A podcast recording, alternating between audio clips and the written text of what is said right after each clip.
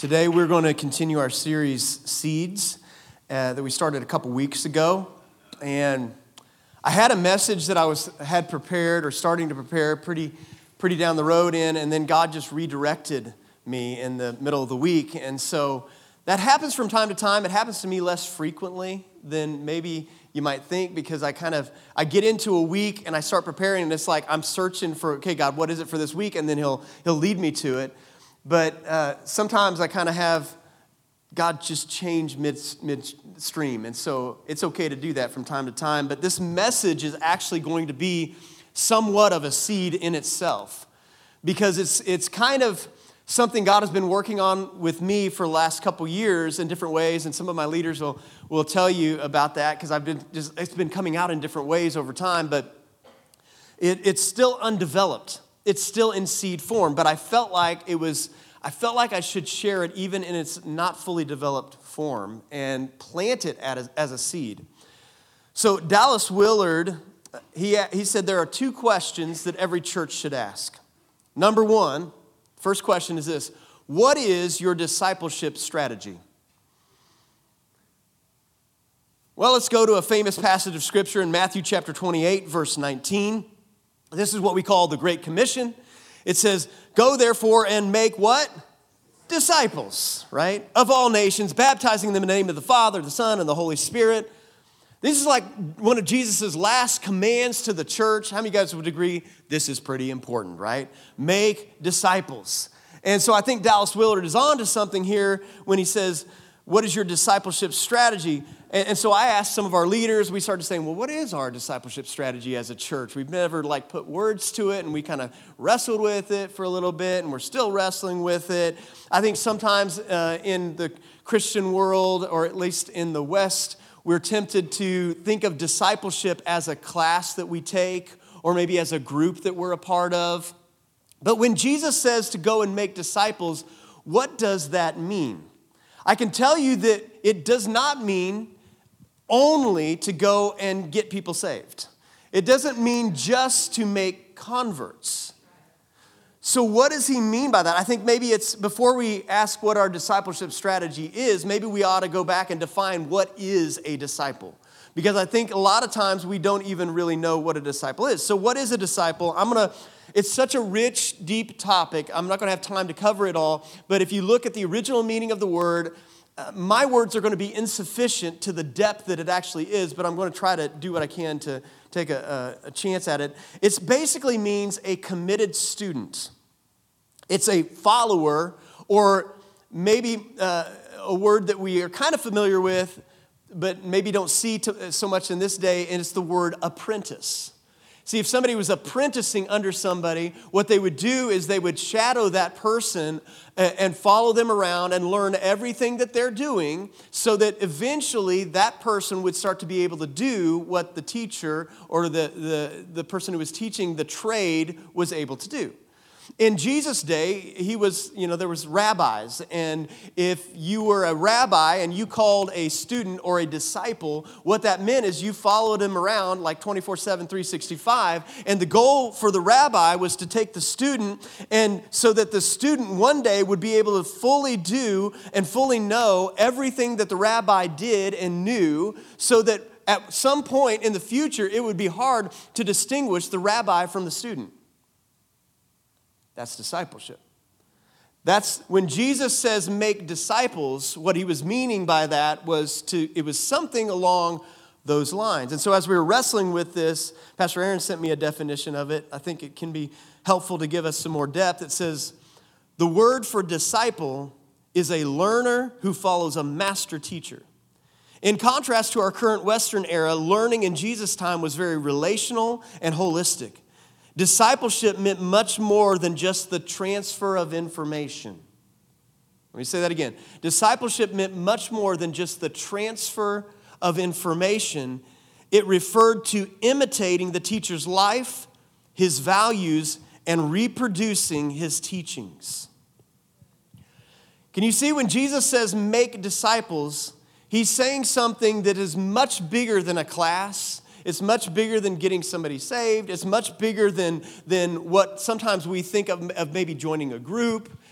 He's, He's basically saying when you were a, a rabbi, a rabbi was called called you and you started to follow that rabbi, you now became, you were done with your old life, and now everything from here on out is focused on becoming just like that rabbi. That's discipleship. Uh, have you guys ever seen those bad lip reading things, those little those clips and stuff that they do? We were doing that like as a family long before any of that, I, we knew of any of that stuff, or there were apps for any of that type of stuff.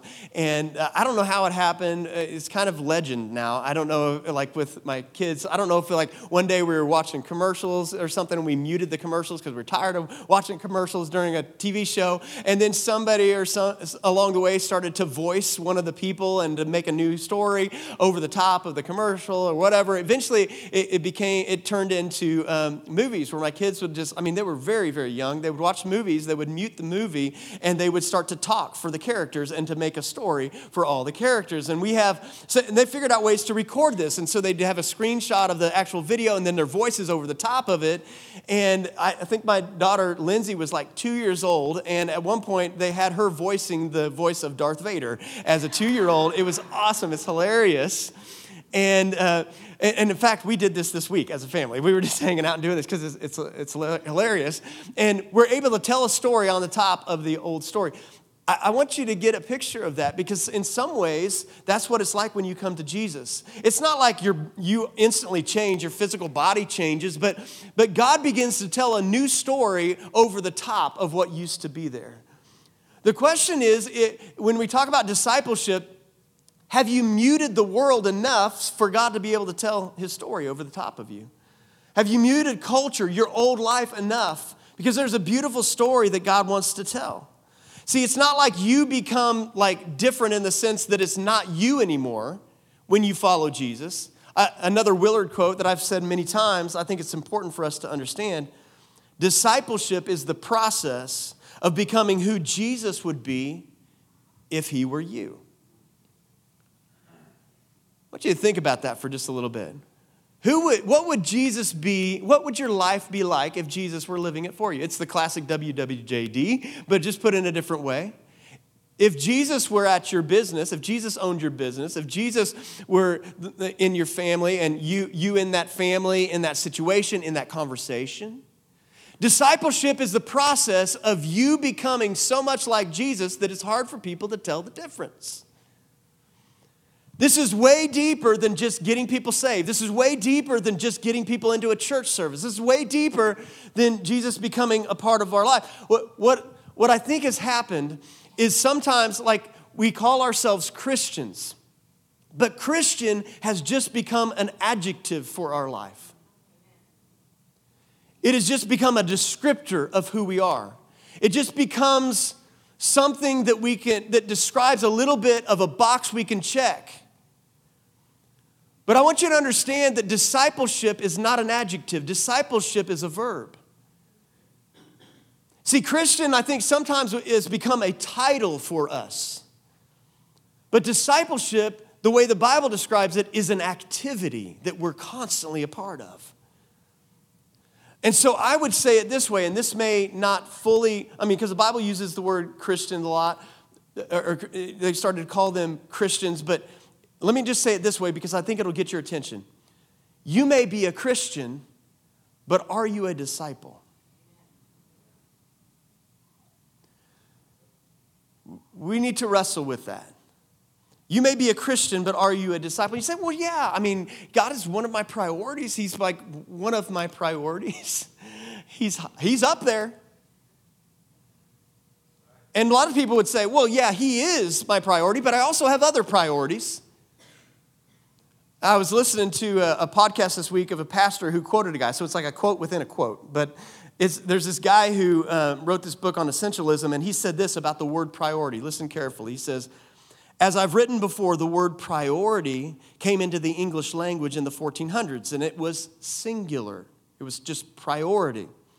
And it meant the very first thing. And it stayed singular very sensibly over the next five hundred years.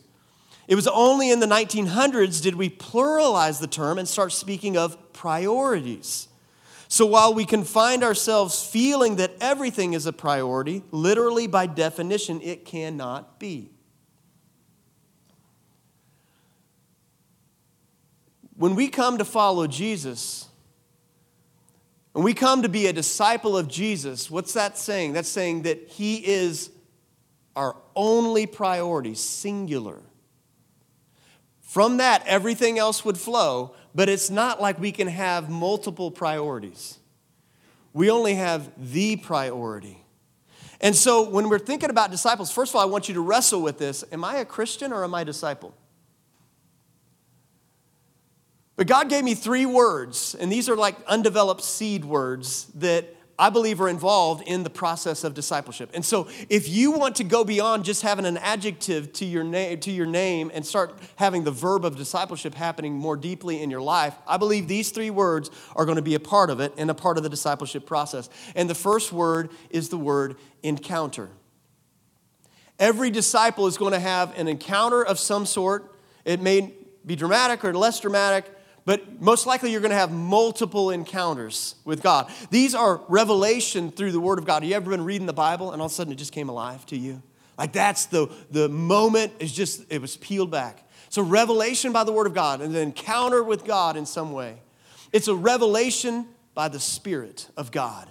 It's like when all of a sudden the curtain is peeled back in some way and you get to see part of the kingdom of God. You get to see part of yourself in a brand new way. You get to see an opportunity to repent. You, the blinders come off in some way. Or it's an encounter with Jesus in some way.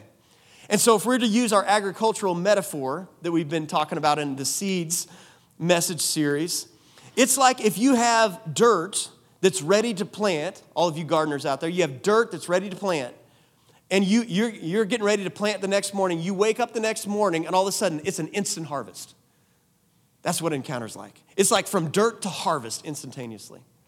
How many of you guys have ever experienced a breakthrough like that in your life? Maybe it could be a miracle. It could be a breakthrough. It could be a revelation.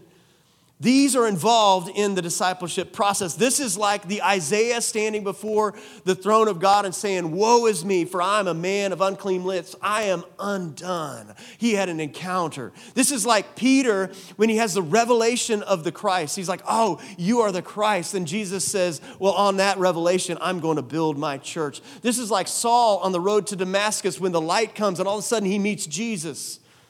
Encounter, breakthrough. This is like when we say one moment in the presence of God can change anything and everything, right? I have I, I can tell you story after story of people who've come in this room in the anointed presence of God, and one moment in the presence of God just caused a breakthrough in their life. This is a, like our, our Take Five people last week. They, many of them had story. Rolanda had the story of, of going out and stepping out and seeing the sky and having this moment with God. That's like that moment when God just peels back the curtain for you and just opens up a deeper place in your heart. This is like when when uh, you know Josh, he he talked about how he saw the fire in the eyes of Jesus and all of a sudden this revelation came. This is like Michael, he's baptizing his daughter and all of a sudden God begins to speak with him and plants a seed in some way that causes him to go in a different path. It's like Stephen, who was talk, needed a word from God. He had, holds on to that clip where the word from God was spoken that confirmed something in his heart. See, it doesn't have to be e- even like about salvation. It's all those things along the way. This is like me on my back porch during my sabbatical when God reveals to me. He says, "Sean, you have a hard heart, but any Sean is possible." See, encounter is part of the process of following Jesus. These are like burning bush moments where Moses is walking up and he sees the bush that's on fire, but it's not being consumed, and he turns aside and he hears God's voice. These are like burning heart moments when, when the disciples after the resurrection are walking on the road to Emmaus. They don't know that it's Jesus they're talking to, but they sit down with Jesus, and, and at the, at the supper time, he takes bread, he breaks bread, he blesses the bread, and he gives the bread, and they saw him in the breaking of bread, and boom, he was gone. They said, "Oh, our hearts burned with him." You see, we've got to go beyond just Christian being an adjective to our life, and we have to go to being disciple active. And encounter is part of it. So are you a Christian or are you a disciple? Has your verb turned into an adjective? Has what once burned on the inside of you turned back into something that is just a title? You see, let me just ask it this way. Are you in love with the feelings of following Jesus? Or are you in love with Jesus? Because you know that you can be in love with the activity of being a Christian. You can actually love just going to church, being around Christian people, going to classes, listening to podcasts, drinking our coffee for free. You can be in love with all that stuff. And why wouldn't you? But you can be in love with the feelings of following Jesus and not actually be actively following Jesus. This isn't a commentary on whether you're going to heaven or hell. This is a commentary on whether you're fully stepping into the life of the kingdom of God. And so one of our discipleship strategies as a church is to play, you know, to create a place of encounter. And I want to do that right now in the middle of the message. I'm going to ask Pastor Aaron to come back up, and we're going to receive communion right now in the middle of the message. And my hope is right now that something on the inside of you has been stirred up, even just in the first few minutes of this message. That something on the inside of you is getting turned upside down and asked the question in a fresh new way. And I want to just give us a moment to process this. I want to give us a moment to come back to the table, as it were, to come back to encounter Jesus with burning hearts again through the breaking of bread. That we can be took by Jesus once again, that encounter that maybe once you, you had ten years ago or whenever it was, that, that you might have more of those today, or you might be reminded and stirred up in your heart again of what it really means to follow Jesus, that through through the encounter with Jesus on the cross, that maybe we would see Jesus on the cross for just a moment and what he's done for us and the price he's paid for us. We'd see his victory over the grave once again, and it wouldn't just be pages in a book like it's drifted to, but it would be alive on the inside of us once again. When, when Jesus calls us to be a disciple, what he's saying is, your old life is gone. Please don't get lost in the biblical language that we sometimes get so familiar with. I want you to just imagine your old life is gone, and Jesus is telling a new story over the top. But we have to begin that process of following and growing with him. And my prayer is that we have an encounter even right now. So would you stand up with me? We're going to come to the table, take the elements back to our seat, and have a moment with Jesus. Let me pray. God, I thank you so much that as we take this bread, we're reminded of your sacrifice, of your body that was broken for us. May we be encountering you in a fresh new way as we do this today. As we take the juice that represents your blood that was spilled for us, may this activity not be lost on us as just something we do that's a religious activity. But I pray that your life and your presence would be here with us even in this moment to remind us of what you are calling us to, of what you've called us out of and what you've called us into. And as we're reminded of your victory over the grave, over death, over hell, over sin, that you called us out of those things, not just to have a placeholder in heaven, but so that we could be a force against darkness, and that we could be a light shining bright even right now in the here and now. So Lord, we just, I ask for a moment right now for many, many people that we would have an encounter with you in Jesus' name. Amen. Let's come and receive.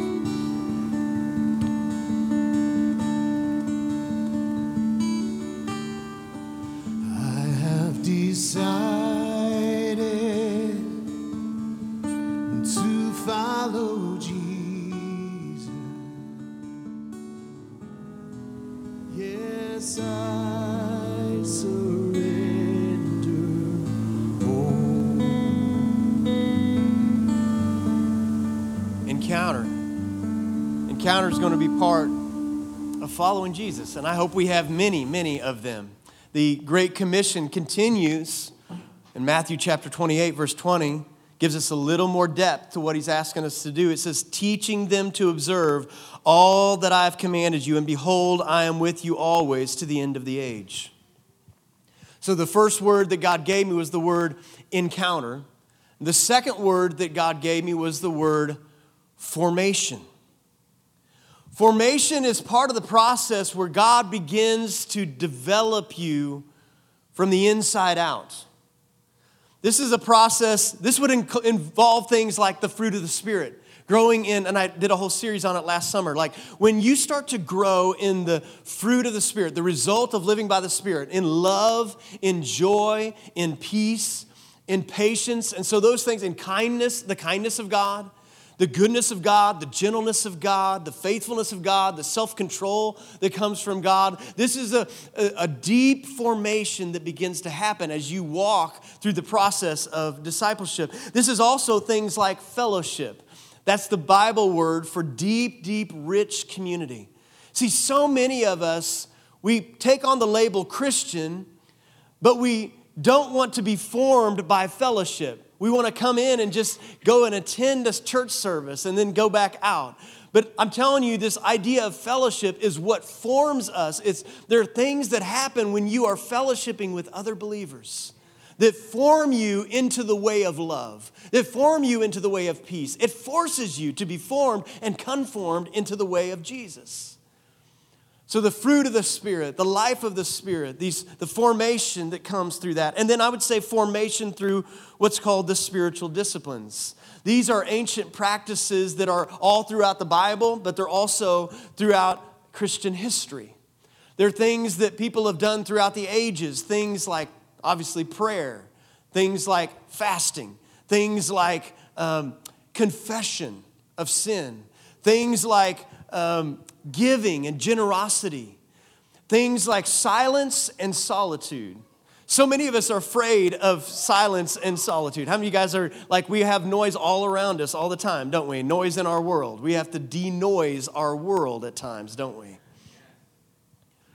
So many of us are afraid of being silent before God or being silent, being Listen, there's a difference between uh, solitude and isolation. Isolation is when you just want to get away from people. How many of you guys have ever been there before, right? Like, I'm done with it. Solitude is getting alone with God.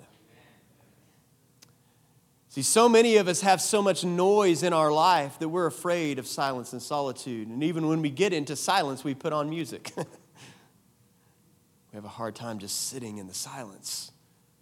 But these are ancient practices, spiritual disciplines, that when you get on these paths and you get it, you put yourself in these environments, what happens is you start to be formed into the way of Jesus because you have to face certain things that you don't face otherwise.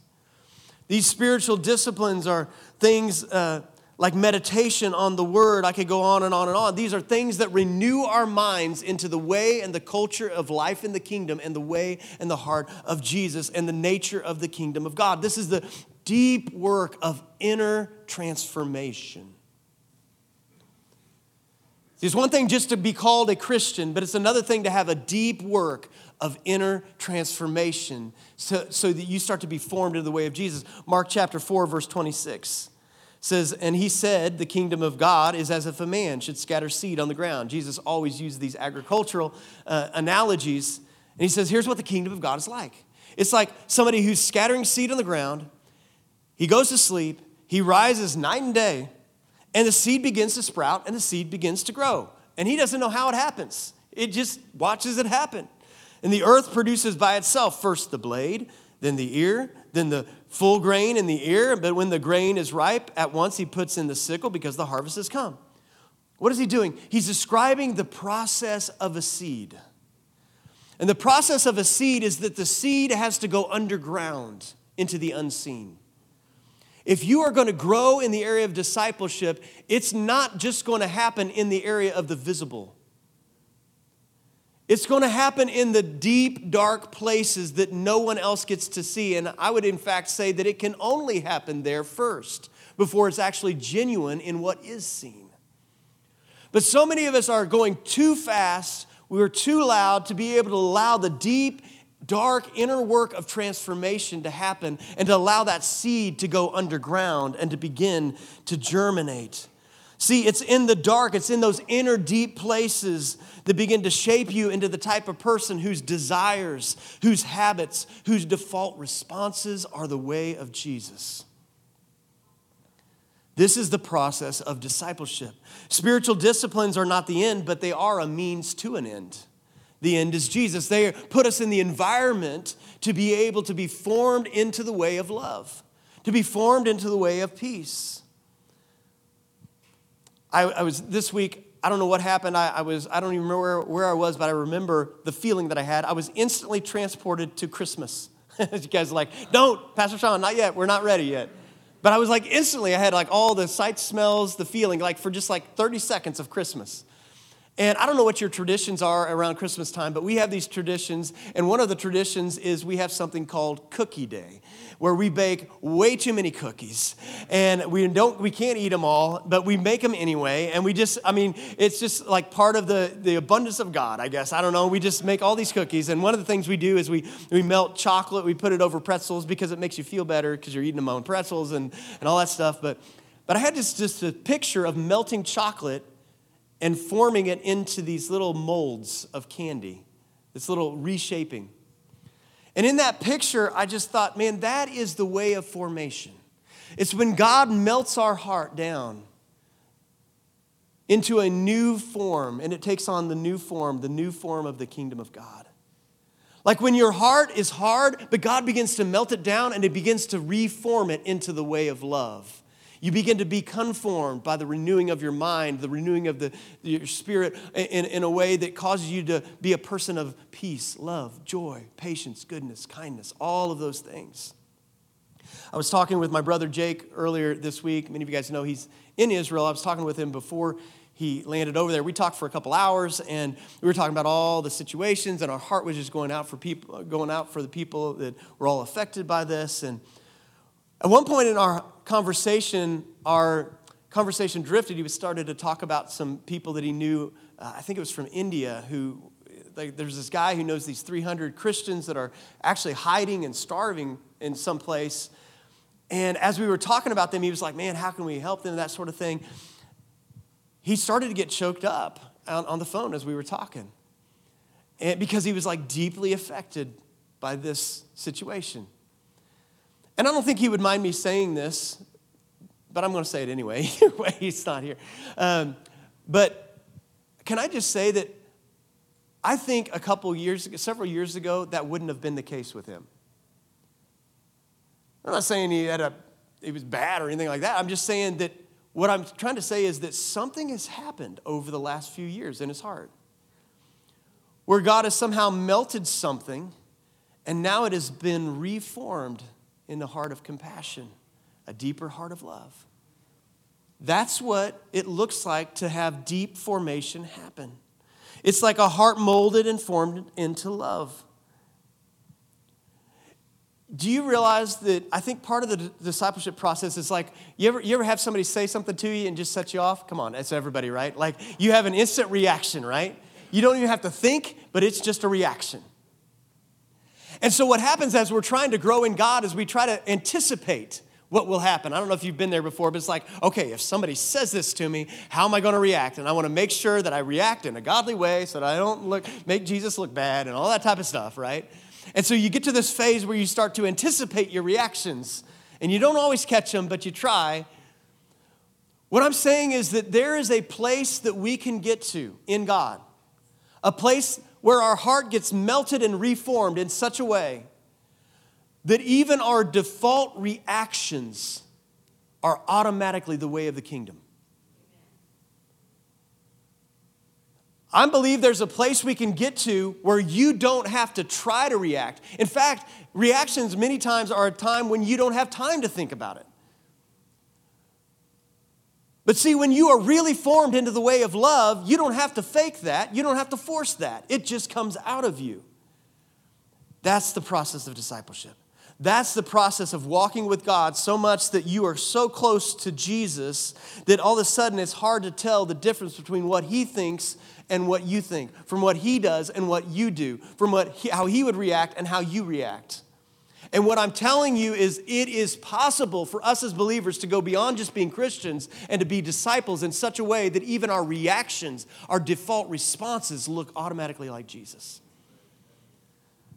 And we ought to expect that. We ought to lean into that. We ought to not just say, well, I'm human. Well, they made me do this.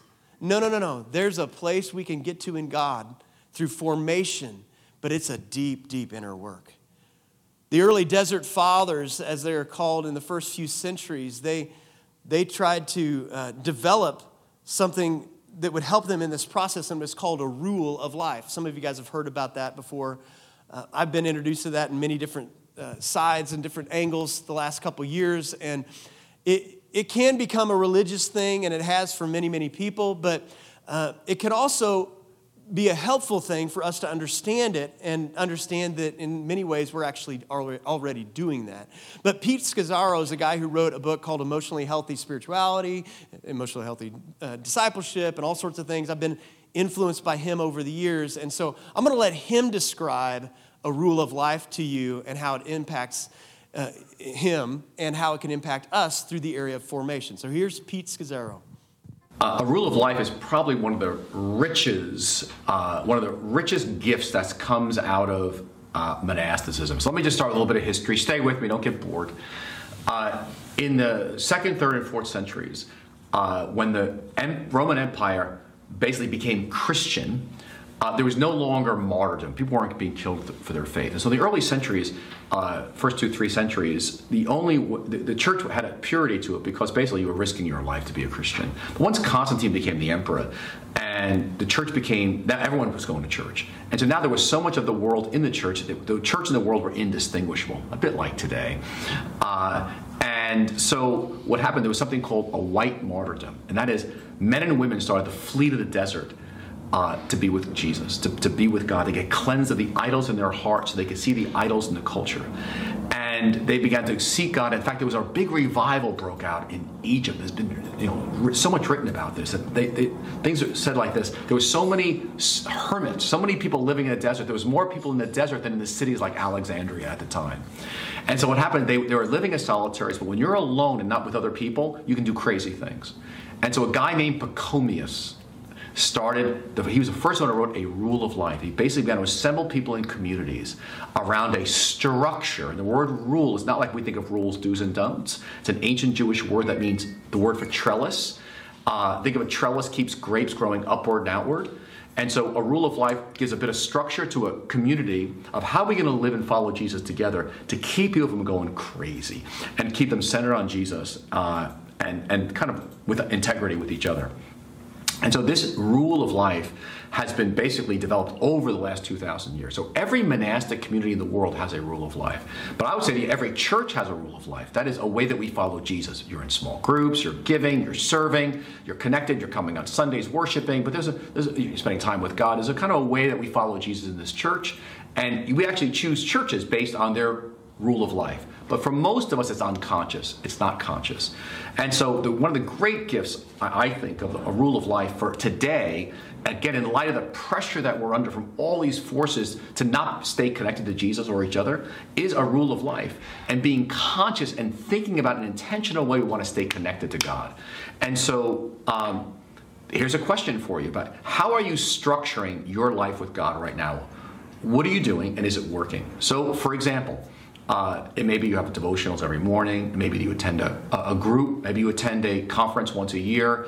Uh, maybe you do a Sabbath. Maybe you have vacation three weeks a year.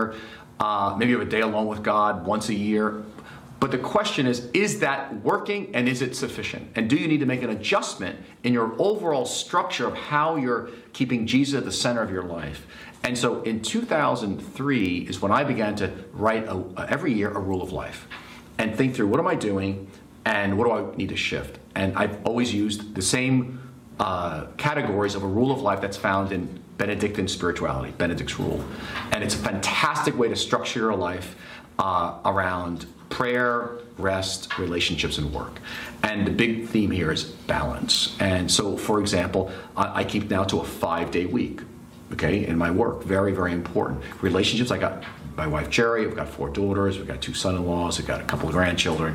Very high priority. The people I work closely with, high priority in relationships. I've got some friendships, very important to me. Okay, in terms of prayer, I've got a rhythm of daily offices three to four times a day. I've got, you know, at least one day alone with God per month, sometimes two days. Uh, I've got Sabbath uh, in my prayer category. I've got, I actually can go and rest as well. Uh, I, I do Ignatian discernment. I've got a spiritual director, a journal.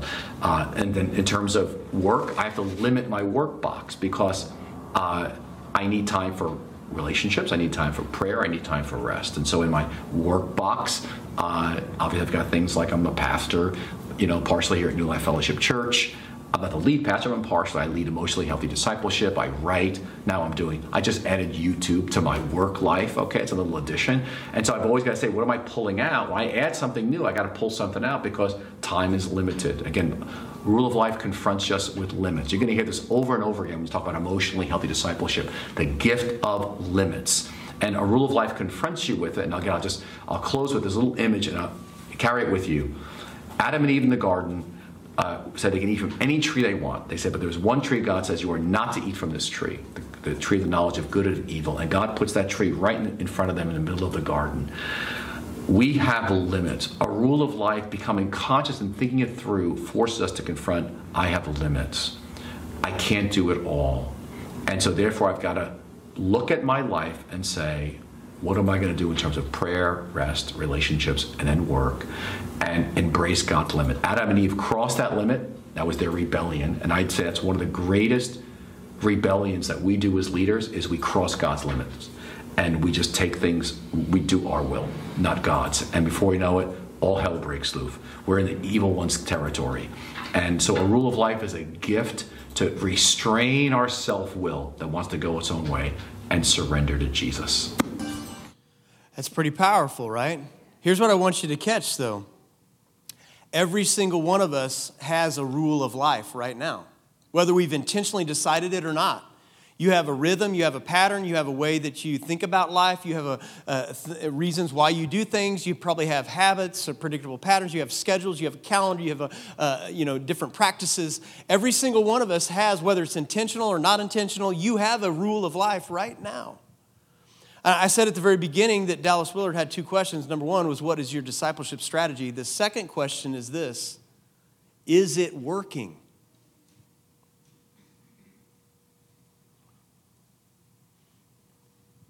Is it working? The Great Commission continues over in Mark chapter sixteen, verse fifteen. It says, and he said to them, go into all the world and proclaim the gospel to the whole creation. So we have the word encounter, which is a part of discipleship. And I pray we have many, many more of those. But it's those breakthroughs, those spikes in our growth chart. Then we have formation, which is this deep, long, dark, inner work process of the process, slow process of growing in God into the deeper ways, being formed into the way and the culture of the kingdom of God, being molded into the way of love. And then the last word is mission. Because you can be, have encounters and you can be formed, but if you don't have mission, then it's just like a stagnant pond. And so mission is, is the areas where we serve one another. There's a reason why we gather together and serve one another. There's a reason why we serve in the kids' ministry. We serve coffee, or we serve in outreaches. There's, there's a command to serve one another. It, this is, I would put spiritual gifts in this category. Because it's anything that's an outflow that's meant to bless somebody else, to be a gift to somebody else. Spiritual gifts are to gift somebody else.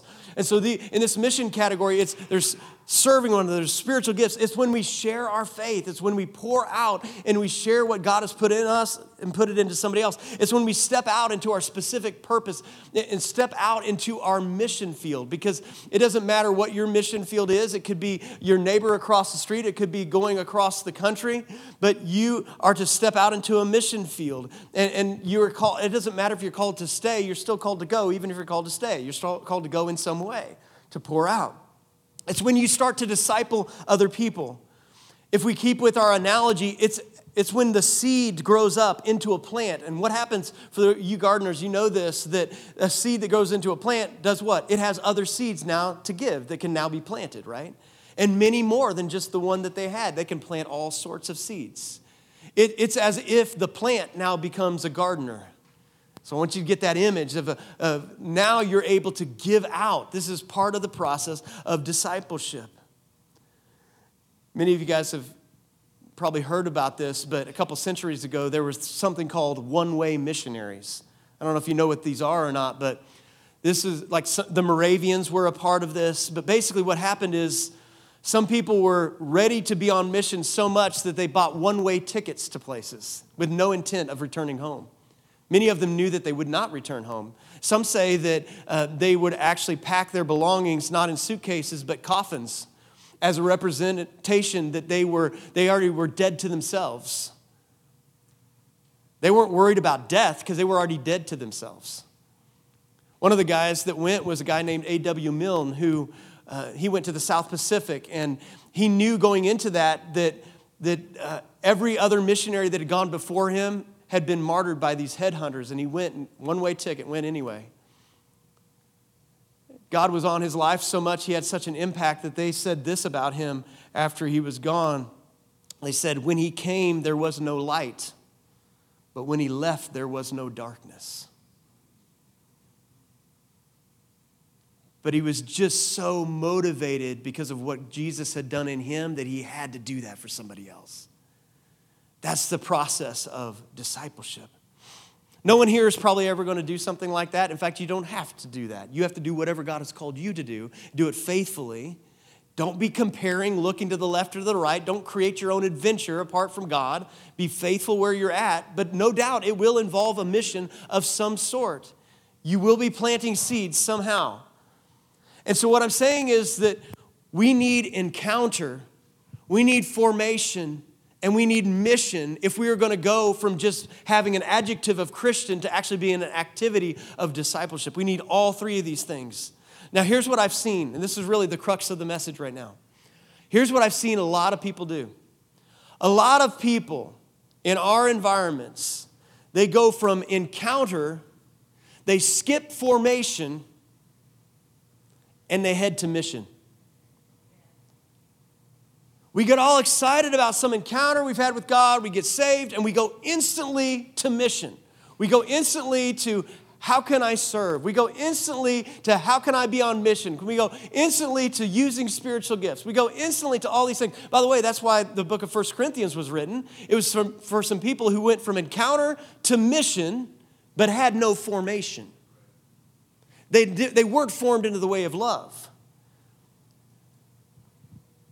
And what happens when you go from encounter to mission is you may have something to give, it's just not very deep.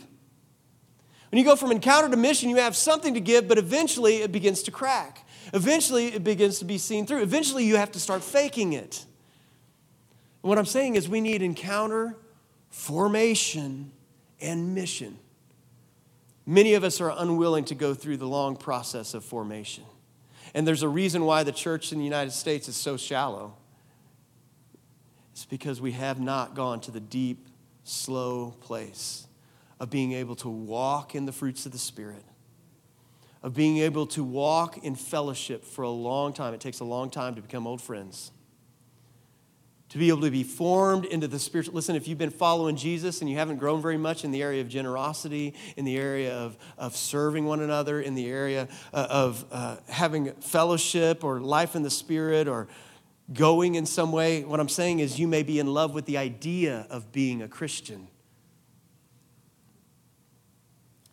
but not participating in being a disciple of Jesus. And what I want to call us to as Journey Church is not to be people who just get all, have these encounters with God. Some of us just stay at the encounter, and we just keep seeking an encounter, so we chase all these things, and we go to the next conference, the next thing, the next podcast, the next book, the next event, trying to chase an encounter. And some of us go, and we, we go on mission, and you should, but let's also invite into the long, deep process so that one day we can look around at each other and say, wow, you have been, something's different about you. Your deep default reactions just are kingdom reactions. Your deep default responses are love, joy, peace, patience, goodness, kindness, the way of Jesus. So the worship team can come back up. I'm just going to say it again. You need encounter, formation, and mission to be growing as a disciple. So let's make it personal. What is your discipleship strategy? If discipleship isn't a class, if discipleship isn't a group you're a part of, if discipleship essentially is, I signed up to follow Jesus and I'm not stopping until I don't have any more breath in me, until I meet him face to face. If discipleship is an ongoing activity to be formed into the likeness of Jesus and into the way of the kingdom, what is your discipleship strategy? And now let's ask the second question. Is it working? Do I need to adjust something in my life so that I go from just Christian being an adjective to disciple being a reality in my life? Because you may be a Christian, but are you a disciple? It's time to turn the adjective back into a verb. This is, for me, this message is in seed form because it's still developing in me. But I'm hoping that something, and I can't tell all the time by everybody's reactions. I can't tell if everybody's mad at me or everybody's processing or... But I hope something's stirred up on the inside. I hope something just like, and I'm, I'm hungry for God.